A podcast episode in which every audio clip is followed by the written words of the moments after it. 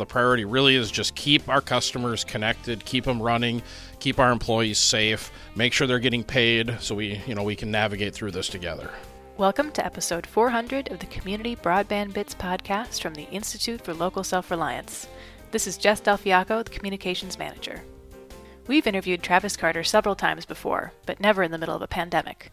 Travis is the CEO of US Internet, a locally owned internet access company here in Minneapolis. Travis intends to build out the USI fiber optic network across the city, and while the coronavirus may have slowed down construction, it hasn't interrupted service for subscribers. In this interview, Travis and Christopher discuss what it's like operating his company during a national crisis and while social distancing impacts operations.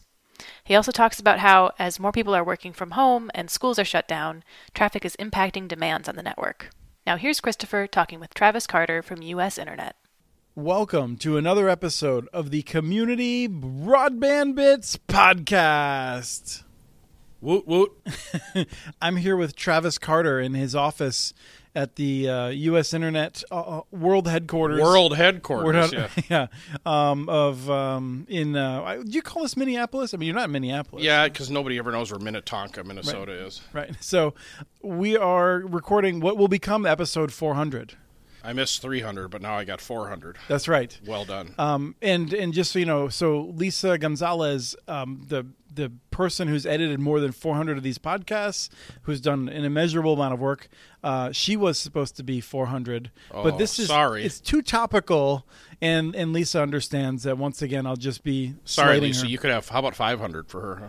Or is Yes. Yeah. Well, then she's- she's committed for two more years. well, she's leaving. Oh, Yeah, I guess you didn't see the news. no. Sorry, Lisa. Now I feel bad. Yes, actually, as we're talking, today was her last day. And so, um, if people um, uh, want to see a, uh, what happens when a rock leaves an office, but Travis, you and I can we can barely see each other. We're sitting so far apart in your in your office, we're socially distanced correctly, I believe. right? And I don't say that to to make fun of it. It is important. Yes. Um, and your office is pretty much empty. But I wanted to talk about what it's like to be running a company right now. So um, we're going to talk about a number of other things, including your motor motorhome extravaganza adventure Cool. on mobile wireless. But uh, let's just start over this. So, what is happening with USI right now that is different than it would normally be in the middle of March? Well, as you can see, looking around the office, uh, all the doors are shut. There's nobody here. Fortunately for us, being in the internet uh, business, we have a pretty good uh, set of systems and resources. So most of our folks are working from home. We do have a, a one or two people that are working in our data center just to make sure that that's secure and, and people are able to come in and out. And we do have a small skeleton staff of people working in the field doing break fix uh, on our network to keep things up and running. Otherwise, the vast majority of them are working from home.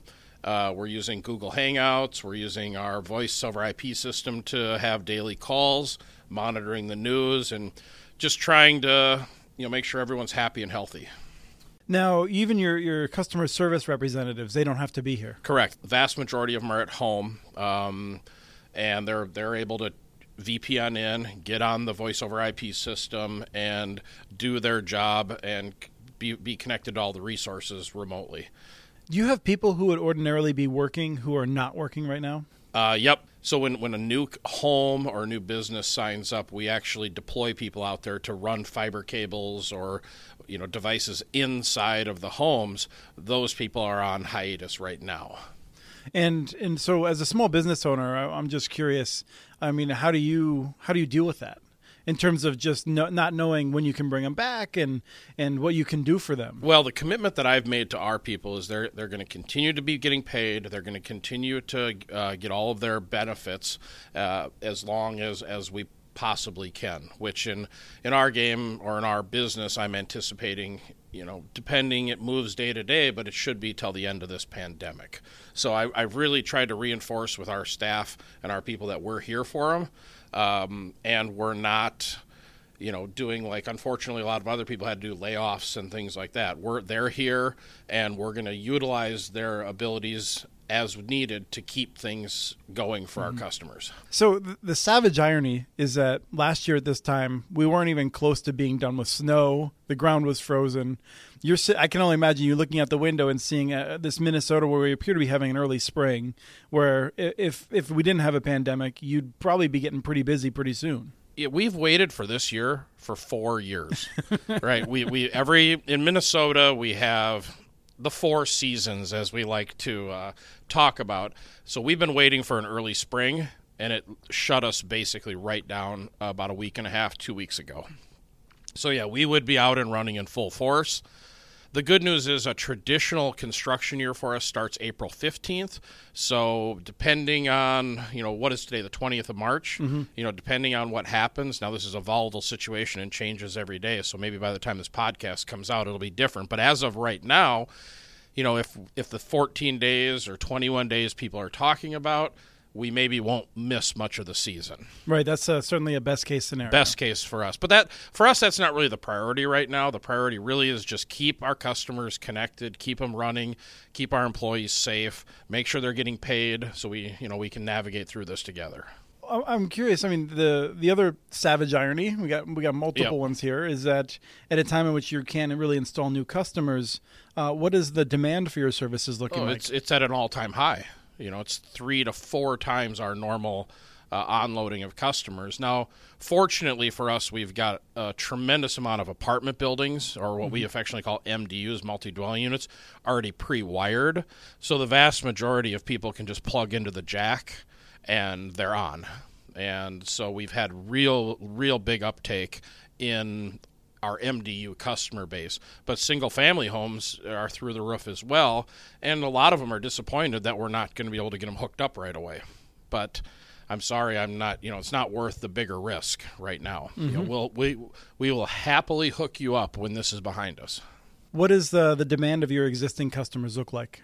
The way we always do our network design is for Sunday night and Monday night. Okay, these are the busiest times for internet traffic, streaming, peering, all the different types of stuff that we have. And so the average day now looks like a Sunday night. So if you take our network and you break it into a, uh, the core network, and these are the pieces that um, connect to Netflix and all the different types of services, we try to run at about a 10% utilization.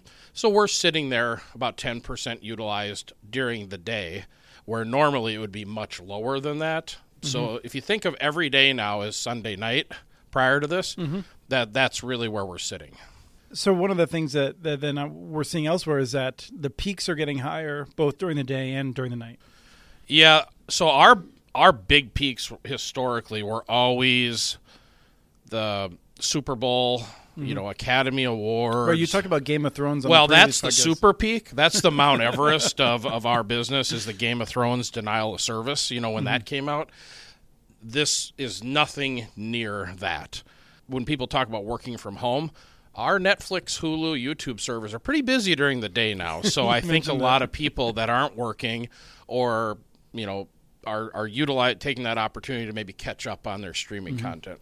You know, I think we're about to. Um, we're, we decided, my wife and I, to pull Jackson out of daycare, um, and uh, anticipating daycares will soon be closed anyway here in the state of Minnesota. And so I can tell you that um, probably you'll see more streaming. I mean, I'm not one of your customers yet, unfortunately. um, but uh, when you, um, but for the for Comcast, you know, they would see that probably is going to be more streaming in my house during the day, even if I'm working. Yeah, streaming. Uh, streaming is huge right now. VPN traffic, obviously big for people working from home. And uh, again, for us, it's just focusing on keeping things running. And I'm I'm hearing that you know some people, uh, non technical people especially, might be a little frustrated with, you know, um, uh, Zoom not working as well. Although I think Zoom has been one of the ones that works the best. Some of the other often proprietary video conferencing solutions may not be working as well. That's not because of the IP layer, right? No, no, I think it's their their their server stack is. It, it- let's be honest. Who would have thought about this? If if if you and I were running around talking about a, a national pandemic that was going to effectively shut the country down, mm-hmm. we'd be kind of considered one of those fringe people, right? Right, right. And- Imagine going and- to a and- CEO and yeah. saying, "I want you to spend uh, twenty percent more in this area Yeah, on the off chance that, that we suddenly have a doubling of demand." Exactly. So what we did is when this started is we started to load up on spares. A lot of compute power, a lot of fiber power, a lot of switch power. So in the event A if we have failures and B if we get into capacity constraints, we're going to we're to be able to just take it from local inventory versus trying to ship it in from a vendor who may not be open at that time. So yeah, but you're you're 100% correct. If we would have been running around saying we need 50% more compute capacity just to sit here, uh, we would have never got that approved by anyone. What's happening with uh, your wireless network? So we made a decision early on that our wireless network is made up of 2,500 wireless access points in the city of Minneapolis. That we would uh, previously you had have to log in, give your name. Uh, a credit card number just so that we knew who you were. You know, it was a way to kind of track it. It was an early method for kind of trying to track people for, um, you know, if there's some bad actors out there. Well, what we did now is we just opened it up so that it operates like a Starbucks or a hotel and just let people use it if they needed to use it. So, as of this morning, there was about 7,300 connections onto the free public Wi Fi network in the city of Minneapolis. And that was an idea that the the city had also come up with independently. While Yeah, it was, it was it was kind of ironic. We were working on it internally on how we're going to do it, and then the city called and said, "Hey, would you guys consider it?" And we're like, "Well, ironically, we're, you know, so." Did they come up with it first or us? I don't know. We we all kind of came up with it together, and we uh, enabled that uh, last Monday. This is now Friday, so it would just been a few days ago, and you can s- see a steady increase in the number of people that are connected to it. now, when the city calls you and you pick up the phone, does it speak with a computerized voice? Oh no, no, nice people down there, you know, trying to do best, and they're just like, "Hey, can you help?" And I'm like, "Of course we can help." And, he- and here's no, I was just trying to make a joke, and obviously it went yeah, over very the, well. the big government. Yeah, yeah. this is the government calling. No, no, they're just people like you and me, you know. And they're dealing. You know, I we're just trying to deal with the technology that I got. I can't imagine what they're dealing with. What are some of the challenges that you foresee with throwing open a 2600 node wireless network with uh, expectations people might have when they see that on the news? Yeah, and and that's one of some of the things that we're we're working through now is the expectation. So you got to imagine when we put this wireless network out, like cell phones and tablets really didn't exist. Right, 2007, 2008. Yeah. So now we're sitting here with a scenario. In the early days, you would need to have a client device that we would connect to your home, and then we would run a cable into your house, and we'd put a router in your house, and you would use the wireless network to connect from your home to the pole or the node, and then you would connect Wi Fi inside your home. Okay, that's the model we've been using for the last 12, 13 years. Now you have people that are turning their phones on and they're looking for the SSID and trying to connect from the bowels of their home and going, why isn't it working? Mm-hmm. So we have a little bit of education that we need to do, and that's kind of the process we're going through right now. Is Wi-Fi? These are the same phones that could barely connect from your garage to your kitchen, right? And now you're trying to go a thousand feet down to the corner. You know, it's, Well, it's just physically there's not enough power there to make it happen. Well, it feels like we're reliving the experience of 15 years ago with the uh, the expectation that a device on the other side of the block is somehow going to be able to give you a robust connection within Yeah. your home. Well, what's interesting though, and I haven't been able to really put my thumb on it, is these phones have cellular service. So why you know why wouldn't somebody just continue to use their cellular service? Well, we can talk about that Yeah. um, in a minute. Yes. Because- so it, it's kind of like okay, I understand the Wi-Fi is free, and I would love people to use it, and a lot of people are using it. But if you're in a stucco home that has, um, you know, effectively a Faraday cage in there, so you, you've got your little cell phone that purposely doesn't transmit at a high power because it's a battery, you know, and all these technical things. But in this time, people don't want to hear that; they just mm. want to know why. right. Right. Yep. So, and again, it's not an excuse; it's just the way the technology works. You you started an experiment recently in terms of lowering the price in some of the low income um, areas that you're Yep. serving with uh, some of the buildings that have uh, all low income um, households. Correct. Yeah, we have a fair number of units that are wired, ready to go with high speed internet, and we were having a very minimal uptake in these buildings. And I and I was trying to just I, I like to work from data. Not emotion. So, where was the hurdle? Was the hurdle price? Was the hurdle demand? Were, were most people using their cell phones? You know, what what was it? Mm-hmm. So we started with the very first one is price. So we lowered our price in half. So a typical price for anyone in the city would be fifty dollars. Fifty bucks, right? Yeah. Fifty bucks gives you three hundred megabit up and down. Mm-hmm. So now we're going to say it's twenty five dollars, three hundred megabit up and down. So we created a marketing piece. We worked with a management company, and we offered that service two months ago now. And so far we have zero people. Zero. Yeah, I was expecting some number. nothing.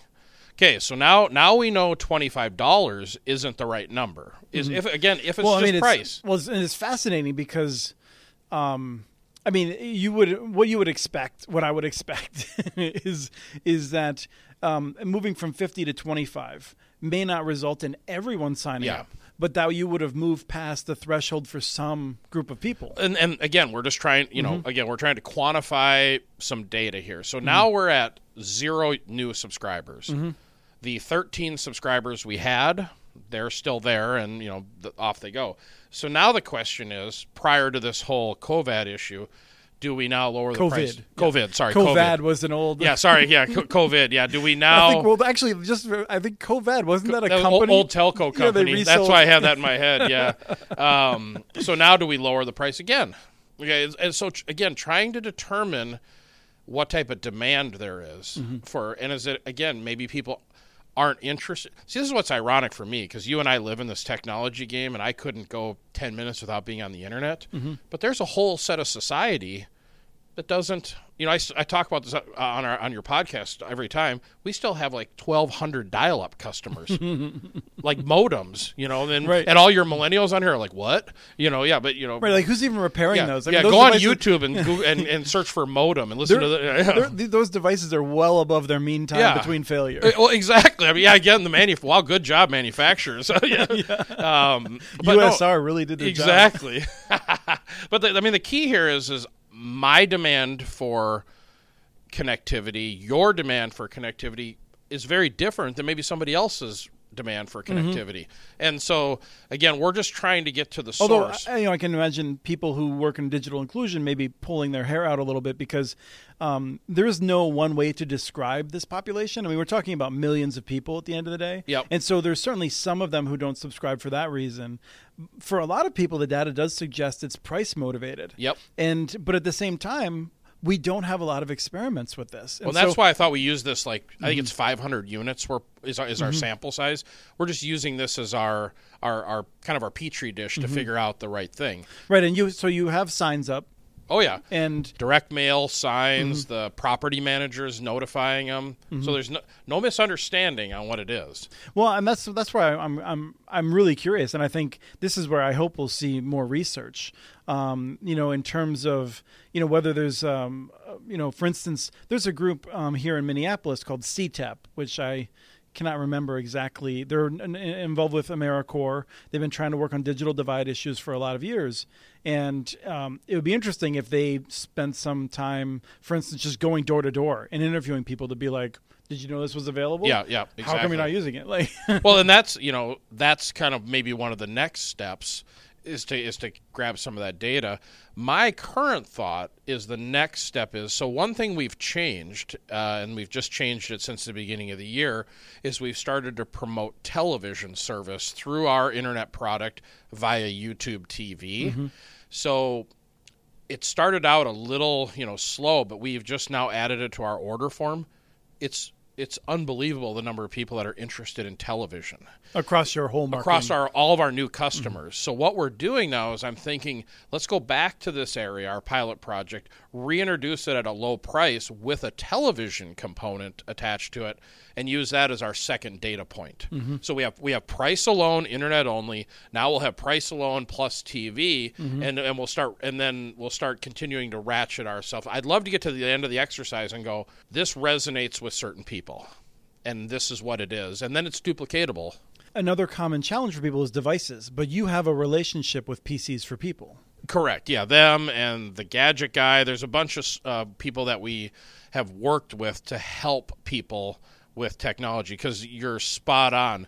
I don't even know if most of these people have computers. Mm-hmm. I, I really I don't. You know, and again, I hate to say these people. It's just this group, Right. This group of people that it's either price or demand Mm-hmm. or, or entertainment. You know, I don't know what it is yet. Right. I mean, I, one of the things I was going to say was, I mean, I'm I'm so staggered at zero new signups. Um, was that in some ways your experiment has a major, the pandemic falling right in the middle of it could have totally corrupted it because you may see sudden new demand because of the people being quarantined. Yep. But it's, it's zero. It's zero. Zero. Yeah, yeah, exactly. Now again, my data's four or five days old, Mm-hmm. so we could reconvene, say, in another few weeks and see. But it was not very promising, price only. Mm-hmm. So this is something that you and I have talked about quite a bit. Is how how do you as a private company figure out how to connect the entire city? Correct, And yep. and one of the things that that I've said that that um you know is that I would like to see the city doing more. And and I know that you have your own conversations with the city, and, and I don't want to put any words in your mouth. Um, but but looking at it from a perspective of a private company, you as a, as an ego point of view, you want to be in front of every address in Minneapolis. Correct. That's yeah, important yep, to yep. you. Yeah, that's And- a career goal. Sure. I, would love at the end of my career to go, yep, the place I grew up with in Mm-hmm. and the and where I went to school and all my friends live. Yep, we did that. Mm-hmm. Now the challenge is is that you know um, on a neighborhood by neighborhood basis where there's demand. You have using the proxy of your wireless service because Correct, you've, yeah. you've had wireless everywhere for 12 years. You have a sense of some neighborhoods take much more of it than other neighborhoods. Correct. And so the challenge for us is appeasing the financial institutions that we borrow money from. You know, we have to be able to make the bank covenants work. Mm-hmm. And so you have two ways of doing that. I can continue to raise the price on our current customers to feed in areas that I feel are less demand, or I can figure out why there is less demand. And that's where we're using these apartment buildings that have historically low uptake because I feel if we can figure out the right formula there, and if it's a price, entertainment, maybe a technology component, you know, whatever that ends up mm-hmm. being. Because remember, an apartment building in my mind is no different than a series of homes. It's you know, it's it's it's how do we crack the demand and desire element? That's what we're working on now. So if we can get that figured out in this pilot project, I think that will apply to everywhere in the city. And then I, I affectionately have been calling them internet opportunity zones, mm-hmm. right? So this is an area here that we don't see as much uptake, but we have a rationale based on our pilot project, again, pre pandemic, of this is the products and service we should put into that opportunity area. And then we have to figure out how to finance it. So maybe there's an opportunity to work with the city. You know, they're they're they're they're always open to ideas. I don't know what they can or can't do, but they're at least open to having ideas.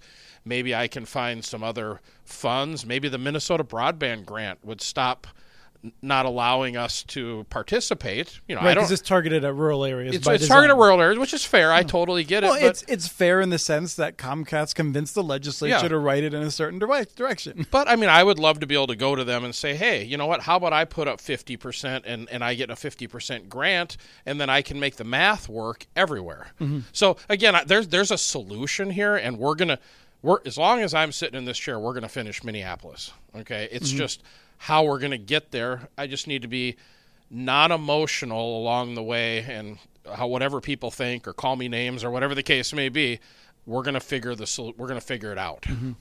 Are people calling you a Trekkie again? Yeah, they call me a nerd, but I'm okay with that. So, you know, I was having a conversation with someone in, in Minneapolis, and um, and and I mentioned to them that, I think this is worth repeating that that you know, from your point of view, it's not it's not a game. Like, I mean. Let's just say for a second, SpaceX could turn out to be something um, with their Starlink in which they would suddenly take 30% of the market. They're not going to, and they're not even trying to do that. But like Yep. we we fundamentally don't know what's going to happen in two or three years.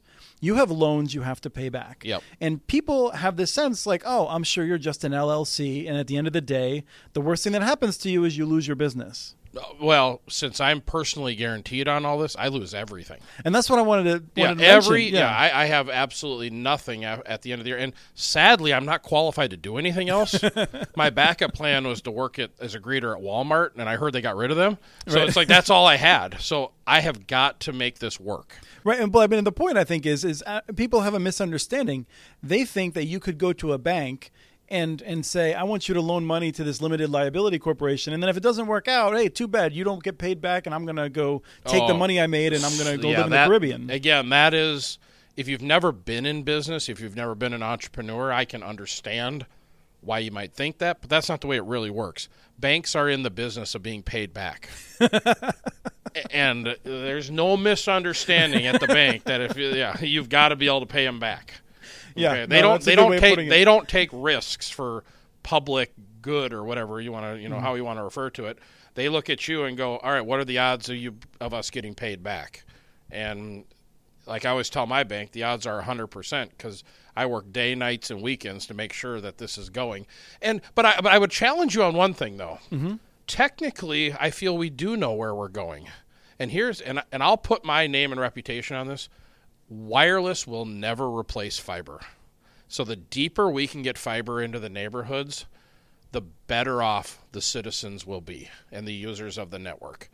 And I'm 50 years old. I'll be happy to sit here in 40 years and have this conversation with you again. Yeah, no, I, I think you're you're right, but there's a couple of assumptions you're making. One is that you're going to have a company offering a very good value proposition. Now, Comcast uh, cable um, offers, and some people might be falling off their chairs when I say this, a pretty good value proposition in a number of areas. They offer pretty fast connections, and I'm saying that relative to a company like MediaCom or CenturyLink Sure, fair enough. Yeah, or something yeah, like they, that. They, and honestly, they do a pretty good job. Right. And so, um, but with their prices and whatnot, there's always going to be an opportunity to compete against them. And to some extent, um, you know, you've certainly done well competing against some of the fiber. But if you look in Boston with NetBlazr or Starry, two ISPs that are doing quite well, also competing against Comcast with wireless. Um, you know, I think if Comcast switched to an all fiber infrastructure, those wireless companies would still be doing pretty well because there's a couple of other variables that are also important. Well, and, and I'll agree with you that I think what you're seeing the shift in the ISP world or, or the it used to be speed, speed, speed, speed, speed. It's it's now how reliable are you? Mm-hmm. You know, even the conversation I was having this morning, speed wasn't even a conversation. It was how many nines of uptime do you have? Because people expect the internet to be there now because they're using it for so many parts of their life. And honestly, you know, with VPN traffic and all that, that's really low bandwidth utilization. So it's very it's, it's hard to even see a big uptick from people working from home like VPN'd in for doing email and group chats. You know, when when we get into situations of streaming and all that, that's where the consumption really is. And so, you know, when you grow up your whole life and TV just works, and now you put them on an internet streaming platform, to them it's still TV. Why wouldn't it work? It's one of the challenges we had with voice, voice over IP. The phone companies did such a good job with Right. landlines. Yeah. My landline worked my entire youth. Right. Never once was it not there. Yeah, people don't even appreciate it. I think like you could literally have a tornado that would rip apart the electric system. Yep. And and I'm not saying that every telephone worked, but there was a lot of them Yeah. that still worked. My water always comes out of the pipe. Mm-hmm. I don't know how. I mean, I, I haven't really dug into how it works, but it's always there, and that's Right. what internet's becoming. Well, and it's it's hilarious because most people don't know how that happens because if they knew how it happened, they wouldn't go buy a ton of it before a pandemic because Well, water is one of the things we're not going to run out of. yeah, you know what? When you and I, I don't know when you were growing up. When I was growing up, I drank water out of the faucet.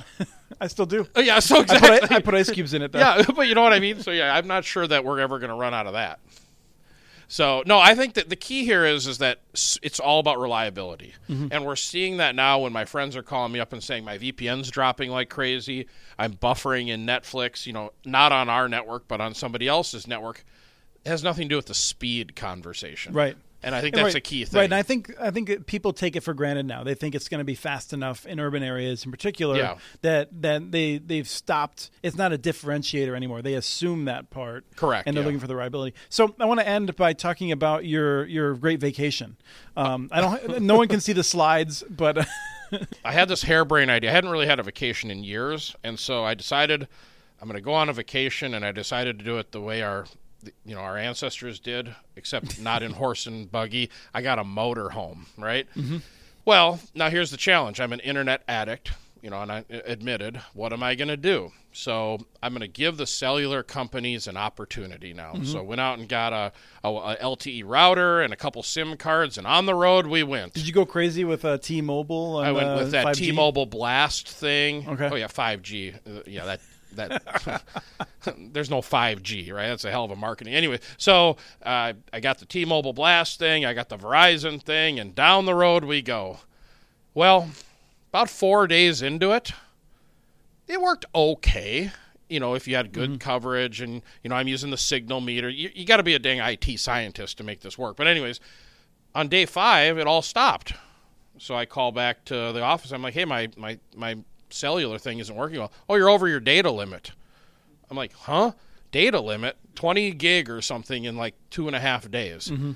Well, then it's you get more and more and more. I think I ended up spending three hundred dollars on data through this whole thing. And you know what I ended up using most of the time is I'd go find somebody's Wi-Fi hotspot at, a, at, a, say, at, a, at a Starbucks or at a McDonald's because and I will say this, and we'll, we'll we'll put this in the podcast for all time. There is a zero percent chance cellular takes over being everyone's internet provider. It's terrible. Well, even even the 5G. I mean, they talk about how great it is, and they fully expect the I think four fifths of it, you know, 80 percent ish to be offloaded on Wi-Fi. Yeah, it, it, it's exactly it. So then I did this little experiment because they talk about how, well, if only if the cellular tower is overloaded are we going to rate limit you. Uh-huh. So I, I was on the outskirts of Abilene, Texas, or something, or Amarillo, Texas, right? And I went out in the middle of nowhere. There was me and cows. I was getting rate limited like crazy. So, anyways, I'm just saying that this was my whole thing. This is why cellular companies, Starlink, you know, all these kind of they're all wireless at the end of the day. Will never compete on what we're putting in. You put in a fiber connection to somebody's house, you give them a high quality Wi-Fi connection.